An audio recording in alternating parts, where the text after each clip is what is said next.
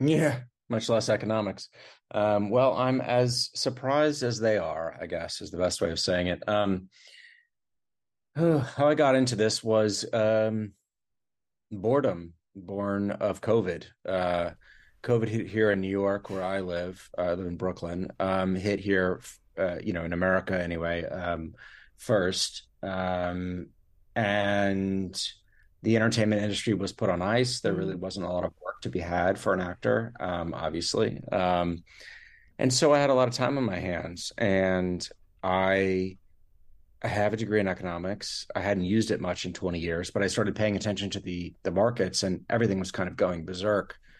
Um, this is 2021 now, and you know, it was the era of meme stocks and cryptocurrencies and NFTs, and none of it really made sense until I did my homework and and realized that you know we were in effectively a bubble, and that um, the forces that have been basically been at play since the subprime crisis in 2008 or the reaction to the subprime crisis um, were sort of manifesting in, in 2023 um, in the most sort of absurd way possible with people you know buying links to receipts for jpegs stored on blockchains which mm. is hmm. what nfts are or buying these ephemeral digital assets quote unquote assets that um, really had no value it was quite a trip but um, I uh, reached out to a journalist and we began a two year odyssey to uh, unpack what was really going on with crypto. Huh.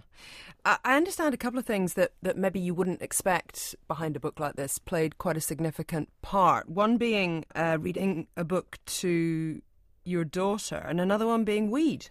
Yes. Let's start with the most important weed. Um, I uh, I've always loved alcohol, uh, but there is a limit, and I think I was over it during the pandemic in New York, uh, marijuana is legal, and so I got my uh, license, and it helped me with my anxiety and with my well worries about you know the world ending and whatnot. I'm hmm. sure we can all go back there.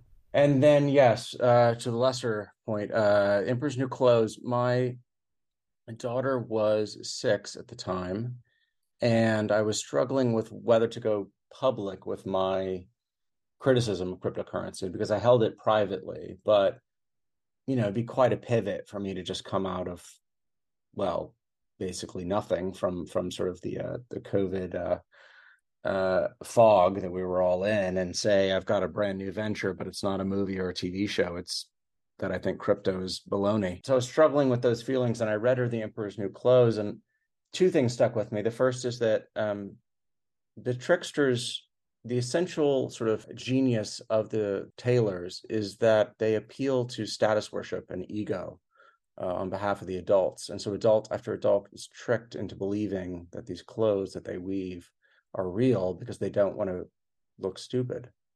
And the second thing that I had forgotten was that um, at the end of the day, it's a child that calls out the lie. Uh, the only person brave enough to speak truth is someone that doesn't know he's being brave. He's simply telling the truth it was hard not to see myself as that child, um, which didn't absolve me of the responsibility of speaking out. So I began speaking out. Um, as for taking these things though and, and actually making it into a book, was it a case of getting high and thinking, "Oh, I know, I've got a great idea. I'll write a book about this."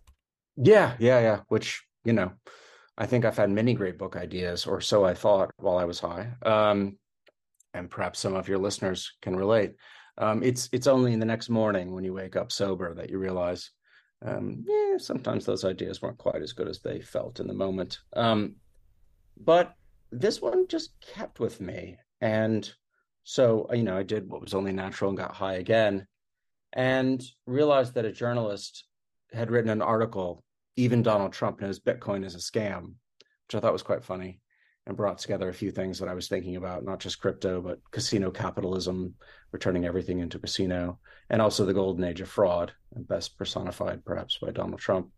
Um, and so while high and realizing that this journalist had written an article that I liked, I realized that he lived in Brooklyn. I followed him on Twitter. He followed me back. And I invited him to drinks at a local Brooklyn bar and said, um, you know, what if we wrote a book about events that haven't happened yet. Um, and he agreed.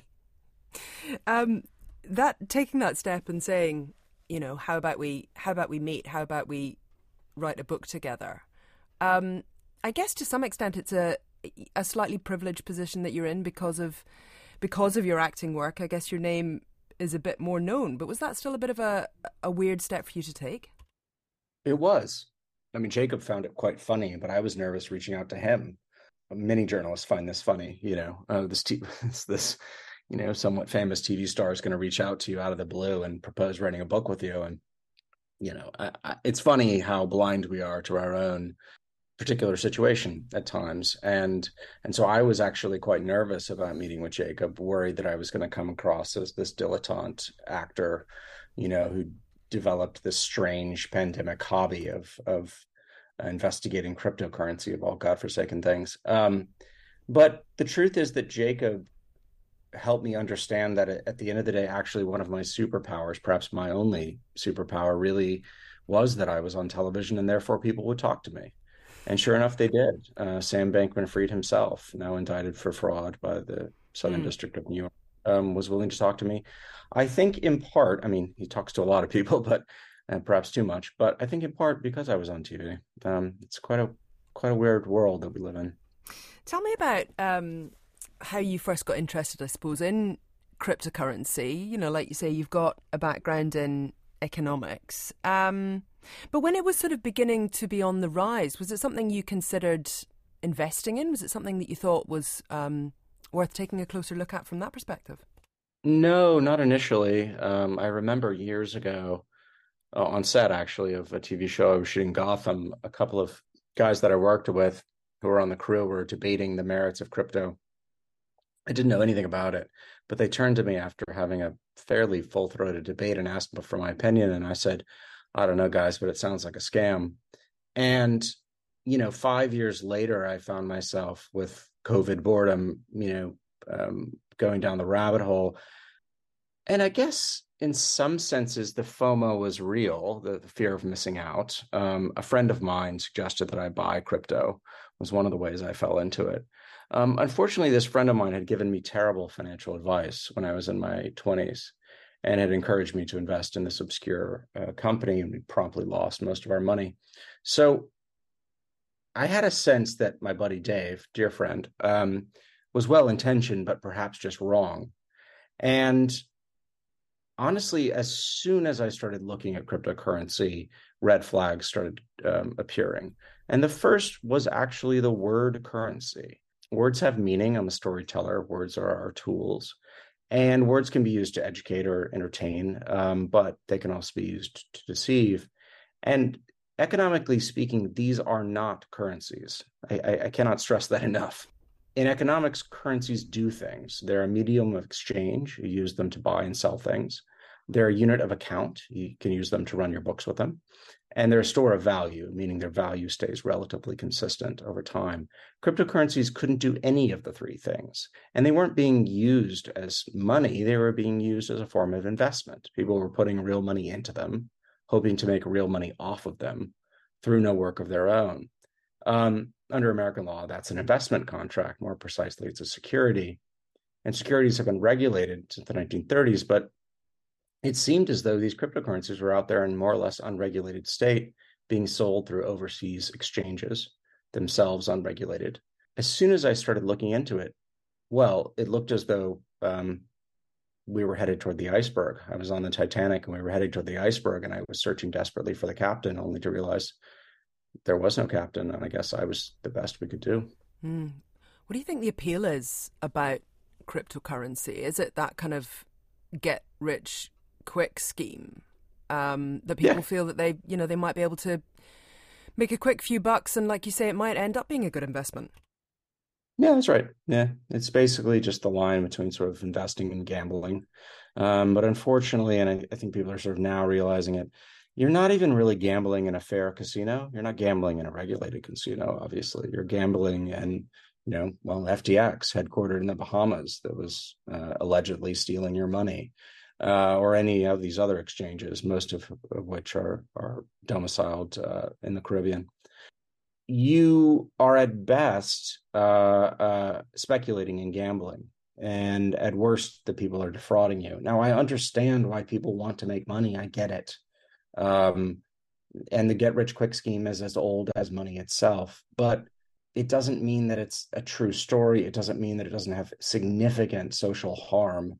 And the case of crypto, I think, besides the, the the, regular folks who have lost a lot of money, unfortunately, some of whom some of whom uh, their lives have been ruined by this. Um, in addition to that, uh, crypto's other use case besides gambling is crime, and the money that is uh, uh, provides the liquidity in crypto can be used for, amongst other things, ransomware, uh, terrorist financing, um, money laundering, uh, sanctions evasion, tax evasion, and the like. So some of the worst people in the world, I would argue, were benefiting from this system. So it felt to me like something that I really needed to speak out about. The more I learned, the more um, unsettling it became.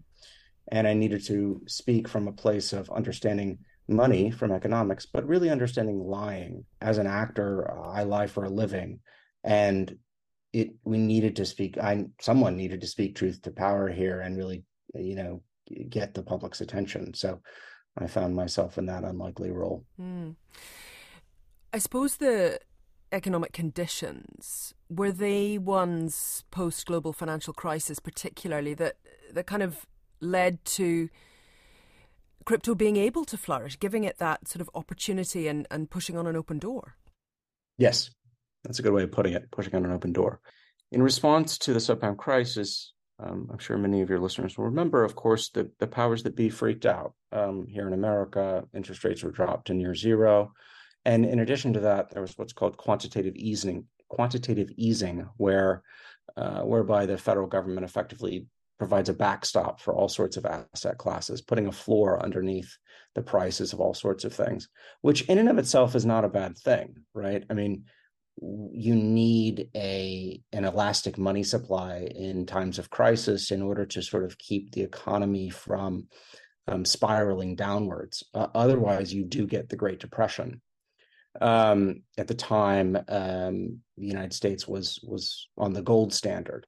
it's pretty ironic, but now crypto advocates will sort of say crypto is digital gold. Well, the reason we left the gold standard was that it didn't work. Um, but the problem is that if you continue with these easy money policies sort of forever and you never rein them in, then this fragile trust that is money can break down. And in addition to that, um, given the sort of fragilities, particularly of, of other currencies, I'm, I'm speaking not so much of, of the dollar, but some currencies that we've seen have been incredibly volatile over the last um, few years since the pandemic. Um, the story of crypto can gain a lot of power because people see that their actual currencies in their countries are not working well. And so they're lured into the promise that crypto can somehow save them. But unfortunately, crypto, for the vast majority, will turn out to be even worse. Um, so it's a really sort of predatory financial story, right? It sort of it it starts from a premise that most of us can agree upon, which is that our current financial system is deeply flawed uh, those flaws were obviously some of those flaws were exposed during the subprime crisis, but then it pivots, crypto pivots to say that crypto can solve it, and that's really the con there. That's the trick. There's a bit in the book, I suppose, of of kind of looking backwards to look forwards in some ways, um, and also looking at naturally occurring Ponzi schemes. I guess that sort of seems to describe what's going on with crypto. Yes, um, the economist whose work has influenced me the most is Robert Shiller. He's won a Nobel Prize. He's pretty well known, but I did not really understand his work on on on narratives, how economic narratives form. I think is really sort of important to understand. And he talks about these things called called naturally occurring Ponzi's. So the price of a speculative asset rises, um, and investors, uh, members of the public, see the price rise and they say, oh, well, it's going up, and then I can just sell it to somebody else while it's going up. So I'm going to join in. So they buy it, which pushes the price higher, which draws in more people, which pushes the price higher. And these things can go on for quite a while. But economically speaking, the the price that's being quoted in this speculative asset isn't based on any fundamental value. It's not based on a revenue stream of a company or something like that. It's based on what's called greater fool theory. the ability for you to sell whatever you've just bought to someone who's a greater fool than yourself. It's all fun and games until you run out of fools and you realize that you're the fool that bought at the top, which is unfortunately the position that the majority of crypto investors who have ever bought cryptocurrency find themselves in. The majority of people who've ever bought crypto bought in 2021, and now they find themselves having lost money. Um, in addition to the millions of people who are locked out of their accounts at FTX and Voyager and Celsius, and et cetera. So it's a fascinating study in sort of the power of narrative and and the power of a story above all actual sort of factual reality. You mentioned uh, that one of the people you talked to in the course of researching and writing the book was Sam Bankman Fried. Um, what was it like to meet him and interview him? And uh, what impression did he make? What red flags did you see? Well, um, I tried to outline in the book red flags for fraud, um, some of which are quite obvious. Um, do people have a criminal history or a sketchy past? Um, are they selling you unregistered, and licensed financial products? Um, ding, ding, ding. When it comes to crypto, are they selling them through unregulated, unlicensed marketplaces? Ding, ding, ding. When it comes to crypto, it, with Sam, uh, there were additional ones. He was working out of the Bahamas rather than the United States, even though he was selling his product for all intents and purposes to an American audience and advertising on things like the Super Bowl. Um, and so he was working in a regulatory jurisdiction that uh, is not known for its uh, uh, stringent uh, securities regulation. I was not aware that there is a Bahamian securities regulator, but apparently there is. I only know that after Sam was arrested. Um, so there were a lot of red flags when it came to Sam. What was interesting is that when I interviewed him in July of last year, he was being pitched as the savior of crypto. He was being pitched as the JP Morgan of crypto. So the, the press attention was really going the other way. Um, he was a wonderkind. He was uh, one of Bloomberg's 100 wealthiest people in the world. Um, and yet when I interviewed him and sat with him for over an hour and asked him, you know, some more pointed questions uh, based on my research, in my opinion, he was unable to answer any of them satisfactorily. And not only that, tried to direct my attention towards other people in cryptocurrency in the um, in the industry that he thought I should focus on instead, which I thought was a um, quite a tell uh, that he was trying to um, influence my reporting. Uh, interesting that you use the word quite a tell, um, because I guess it, it begins to feel, and I think you draw the comparison with um, something like online poker here. It's a kind of unregulated online gamble. Yes. And there are uh, many parallels between uh, cryptocurrency and online gambling, online poker specifically, which had its heyday in the 2000s. Most broadly speaking, the, the, the similarity lies economically in their zero sum nature um, because cryptocurrencies are not attached to anything in the material world that really provides value. Think of an investment in, um, you know, a company like Apple, for example. Well, Apple, think of them what you will, but they make phones and various products. They provide services. There's a revenue stream, so we can attach a value to that based off of the revenue stream. With crypto, there really isn't any of that. I suppose one thing that strikes me as interesting is that there are often um, lots of well-known people, well-known actors, celebrities who, you know, who seem to be coming in behind things like Bitcoin and cryptocurrency and saying, you know, this is this is a good thing. It's a way of you know making some more money and that kind of thing. It almost feels like you're you're a bit on your own here, um, as someone who is a well-known actor who's actually kind of warning and, and sounding the alarm on this. Yeah, I guess so. I mean, there's not much incentive for people to talk about crypto, honestly. Either you're profiting from it by selling it. Um, I'm talking about people at the sort of hierarchy of crypto, which includes the exchange owners and the people behind the coins and the, the celebrities that they pay to hawk those coins. There's really not much incentive for them to be critical of it, of course. Um, and economists are famously obsessed with incentive structures. So I sort of found myself as the odd man out, as the one who said, well, this is actually quite bad. And I'm going to do it for no other reason than I think I'm right and I want to spare people if I can the unfortunate uh, situation of losing money. Um, and secondly, I actually, think I know what I'm talking about when it comes to crypto. I'm uniquely positioned in the sense that I understand a bit about money and I understand a bit about lying as an actor. What are you hoping people take from from the book? Oh, well, I tried to write it as a as a as a fun story. I think a lot of people are sort of tuned out of crypto because they understandably think, oh well, it seems awfully complicated and also kind of scammy. Um, and I say, no, no, no, that's you're right. It's not that complicated. It is kind of scammy, but look, here's a fun story. Um, here's a fun way of telling it. So I, I would hope that um, people picking it up will just enjoy it for what it is, a kind of a a rip roaring yarn, or that's the intention of a particularly bizarre moment in the history of money, when um, when we were making up these things that we called money that actually weren't.